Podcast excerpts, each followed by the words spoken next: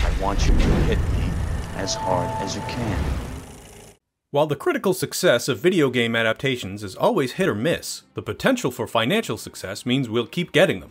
They bring in star power like Jim Carrey in Sonic the Hedgehog or The Rock in 2018's Rampage. The 1990s, however, gave us some video game adaptations that were less than stellar. Sometimes a studio has a recipe for success that just seems so undeniable, the resulting failure is a complete shock. And this is certainly the case with 1994's Street Fighter. With huge stars, a decent budget, and source material known and loved worldwide, how could a movie that had so much promise become such a tremendous disappointment to critics and audiences alike? Well, if you've seen Street Fighter, you've probably asked, what the fuck happened to this movie?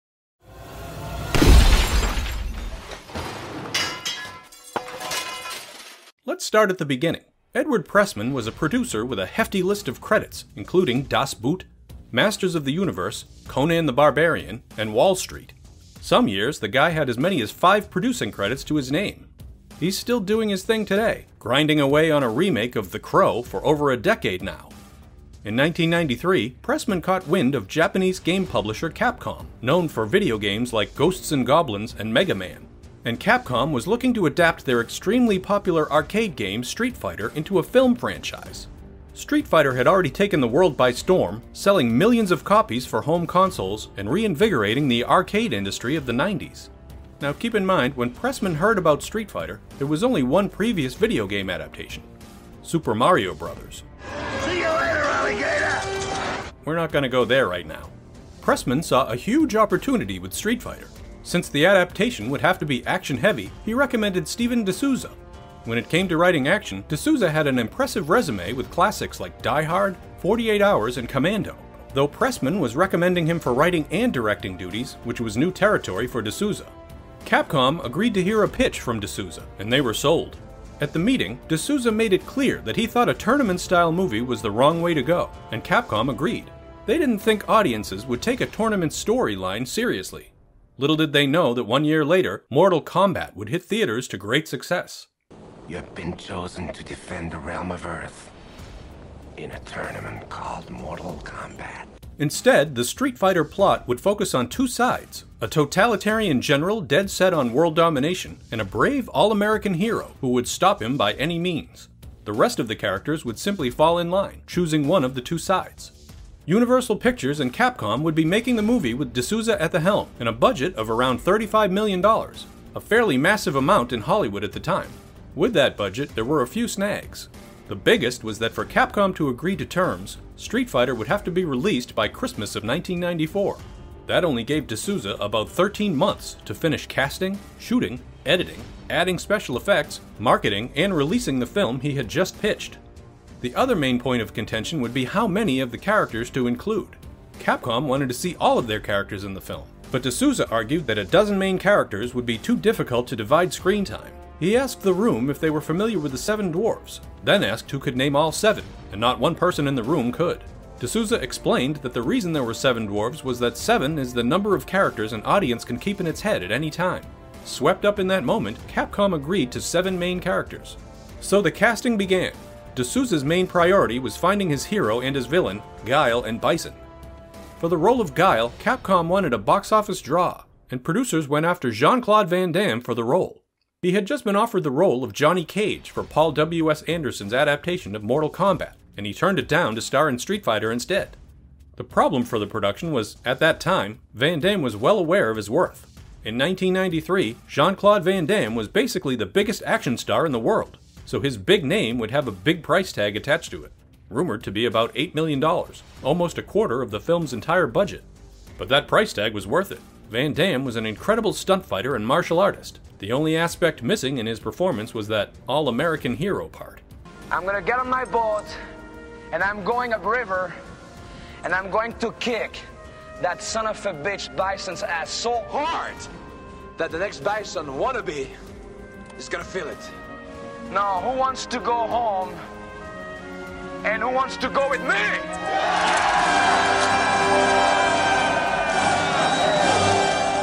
$8 million well spent. The villain of the film was played by Raul Julia. A classically trained actor who had garnered national acclaim for his stage work, Julia was also well known for his roles in Kiss of the Spider Woman and, of course, as Gomez Addams in The Addams Family. Julia brought quite a bit of levity to the role of Bison, and he filled the part physically as well, towering over Van Damme at 6 foot 2. But Julia didn't exactly have a cheap price tag either, so the remainder of the cast would be on a budget. De Souza sought out lesser known talent with action experience to fill out the remaining supporting roles. After all, there were only five left, so it shouldn't have been too difficult. Until Capcom decided they wanted to add two more characters. It seems the charm of De Souza's pitch of seven may have worn off. Every single time he'd turn in a draft of the script, he was asked to add another character. Then they'd ask for two more characters. Two became three, became five, until eventually the cast of seven main characters became a lead cast of 15. To be fair, it could have been worse. Capcom ultimately asked for 19 characters in the film before agreeing to a lower number. Still, 15 major characters, which meant additional casting, which meant reworking the script, which meant more delays. When the production requested an extension, they were denied. Capcom would not budge on their Christmas 1994 deadline. The quick casting dilemma and lack of funds ruined some dream casting that could have taken place, such as who was originally in mind for the role of Vega. The producers wanted Fabio. Yes, the model who, at the time, had graced the cover of every romance novel, fragrance ad, and margarine commercial in America. Producers saw this man as the quintessential choice for Vega, but alas, too much of the budget had already been used on Van Damme and Raul Julia. We as audiences can only imagine what he would have brought to the role. That is a big sword. For such a small boy. Put down your sword, boy. I have no taste for the blood of children. For the role of Ryu, Capcom was high on an actor named Kenya Sawada, who was already playing a similar character for Japanese commercials at the time. For Capcom, he would have been the perfect fit, but the part had already been filled by a young Chinese American actor named Byron Mann, who at that point was already screen testing with actors auditioning for the role of Ken. Another issue with Sawada was his inability to play the part in a humorous way, which was essential for the banter between Ryu and Ken. Every draft of the script had humor in it, and it wasn't something De Souza was interested in removing. Lastly, Sawada spoke very broken English. As a first time director, De Souza didn't have many options at his disposal, but he leaned into his strength as a writer, creating a new role for Sawada that was cleverly named Captain Sawada. Other primary roles were filled by Wes Studi, Damian Chapa, Ming Na Wen, and Andrew Bryniarski. Another element to be dropped from the production was, stunningly, martial arts training. De Souza felt that decent training for all actors would result in a smoother look for the fight sequences during production. Initially, the $35 million budget led him to believe this training would be possible. By the time production was ready to begin, Capcom had gotten its wish, with two big stars as the faces of the movie, but this meant De Souza would have considerably less money to make the film. Still, filming began, even though casting wasn't finished. Before De Souza left for production in Bangkok in Australia, he was informed that the Australian Actors Guild was intent to have an Australian in one of the major roles in the film. They reasoned that if you're going to shoot some scenes in Australia, they wanted an Australian actor in the film. The only vacant role at the time was Cammy. It was on his flight to Bangkok that De Souza found himself flipping through magazines, furiously trying to find a star for this role. That's when he came across Kylie Minogue, who was on the cover of Australia's People magazine. She was a huge celebrity down under as a pop star and as an actress with soap opera experience, which meant she knew how to memorize lines quickly. As soon as his plane landed, he made an appointment with Minogue to discuss the part, and within hours, she was hired. There were problems with Street Fighter as soon as production started. In Bangkok, many of the cast and crew were sick from the local cuisine and drinking untreated water. The line producer actually had a heart attack during filming and had to be replaced. Another producer forgot what side of the road he was supposed to be driving on and turned into oncoming traffic, colliding with a bus. An unnamed actor was busted bringing steroids into Australia for the last portion of the film's shoot. The aspect of Street Fighter that stands out most, both behind the scenes and on screen, is that of Raul Julia. The actor brought a gravitas to the role of M. Bison that was unrivaled in every scene, even if it was occasionally campy. He saw a Shakespearean aspect to the character, one that was comparable to Richard III, Julia prepared for the physicality of the role by watching footage of dictators throughout time, and even mimicked many of their movements for his performance, most notably his hand gestures, which are very similar to those of Mussolini. But this was not an easy role for Raul Julia. Unknown to anyone at the time, the actor was fighting a losing battle to stomach cancer. When the cast met for the first time over dinner, some of the actors initially couldn't recognize who they were looking at because he appeared very old and frail, a stark contrast to his appearance in the Addams family.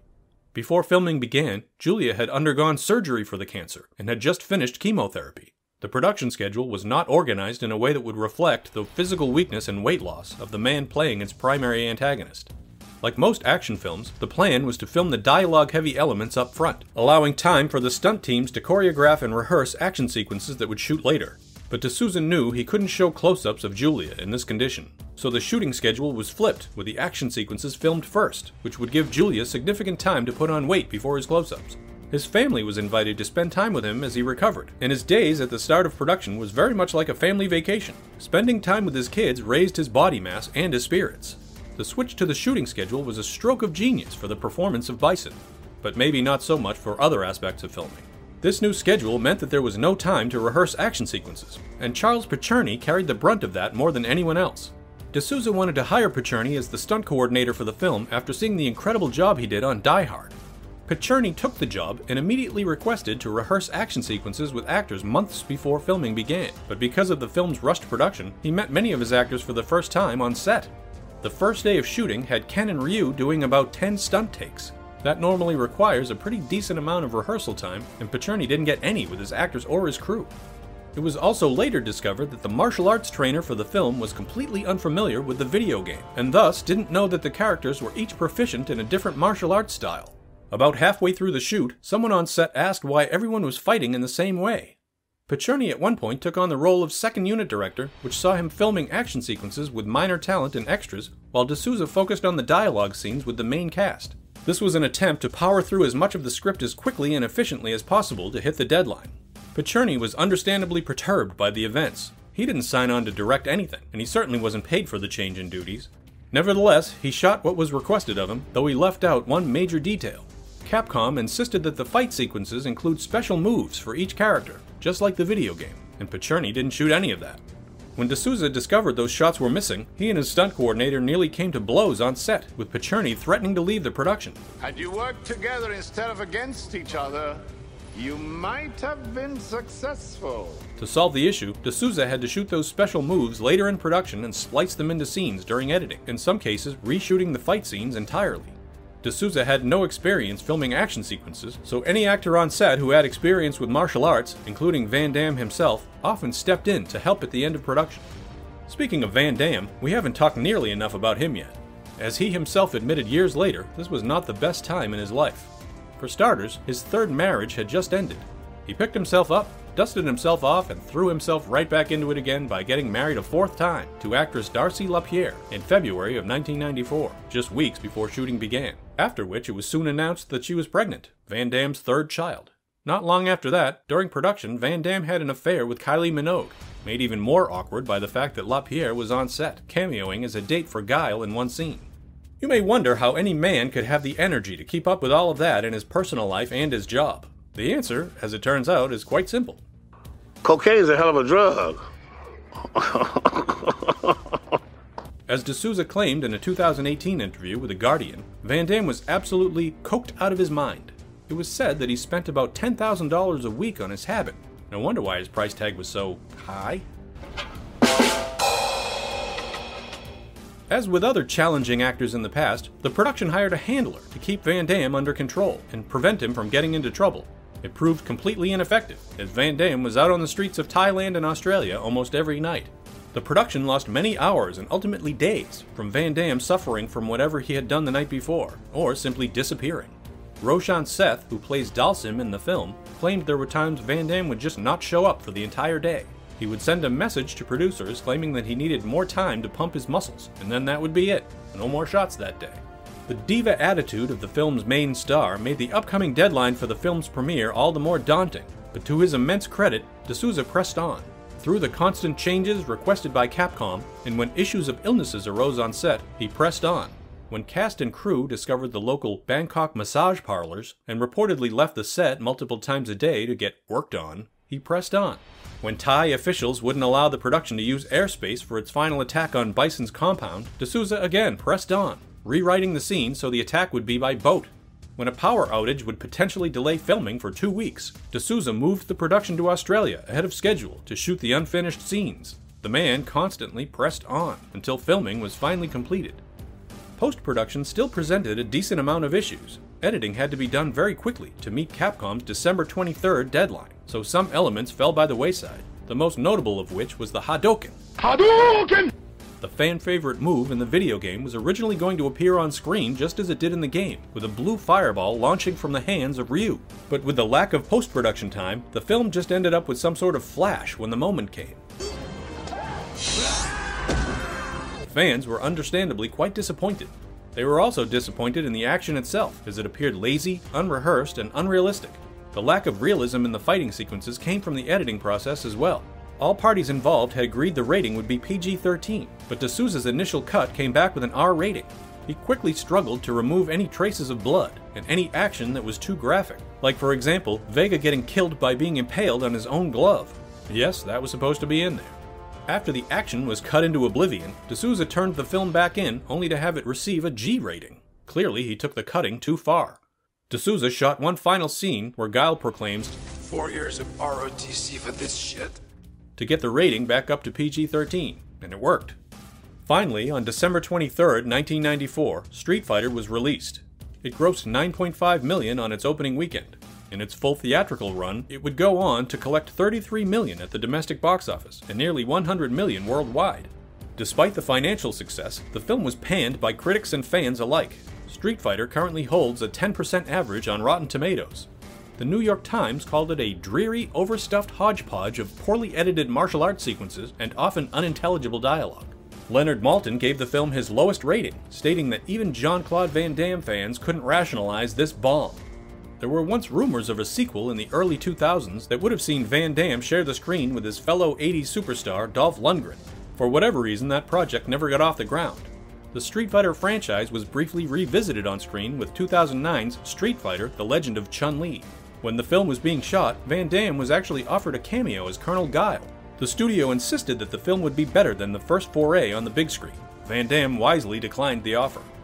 For all of the negative things one could say about Van Damme during this film, he would ultimately agree sobering up was the best thing he could have done for his career. After getting clean, Van Damme would look back at this time in his career, the affairs, the drugs, the superior attitude, with tremendous regret. He even regretted taking this role in the film, though you couldn't read that on his face at the time. When the film premiered and Van Damme hit the red carpet, he was all smiles. So was the entire cast, with one glaring omission. By the time Street Fighter hit theaters, Raul Julia had passed away. No one in the cast was aware that Julia's cancer was terminal. The months of shooting Street Fighter ended up being the final months of Julia's life. He came to the production right after his chemotherapy treatment and played the role to the best of his ability. After gaining weight back, he commanded the screen in every scene he was in. He was often seen looking tired on set, but as soon as De Souza called for action, Raul Julia would come to life and deliver a classic performance. Even with all that going on, he refused to use a body double, doing his own stunts. That's him in every shot. A lot of people questioned why an actor that took himself so seriously would star in a movie like Street Fighter, as it may ruin his reputation in Hollywood, or make him appear less serious about his career. The answer was simple. His children were fans of the video game. Julia knew that his time was short, and making Street Fighter, which many considered beneath his talents, was a love letter to his children.